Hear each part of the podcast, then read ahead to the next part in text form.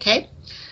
Alternative questions consist of two general questions and express a choice between two possibilities. For example, have you bought a house or have you bought a flat? But like the special questions, they require a full answer. For example, I've bought a flat in a block of flats because I haven't got enough money for a house. Sometimes we can simplify the second part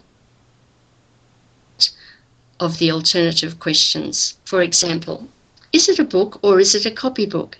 When simplified, we would ask, is it a book or a copybook? And another example, is he a student or a teacher? And now, here are more examples of alternative questions. Will he come today or will he come tomorrow?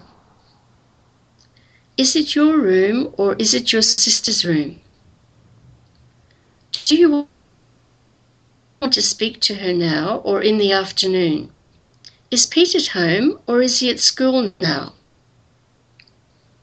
Are you reading or are you writing? Can I get you a glass of milk or a glass of water? Would you like to go to the cinema or to the theatre? Must I take this medicine or that medicine? Is John a good pupil or is he a bad pupil? Do you remember Bill or do you remember Julia better?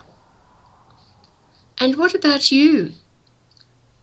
Do you speak English badly or do you speak English well? I think you can already speak English rather well, can't you?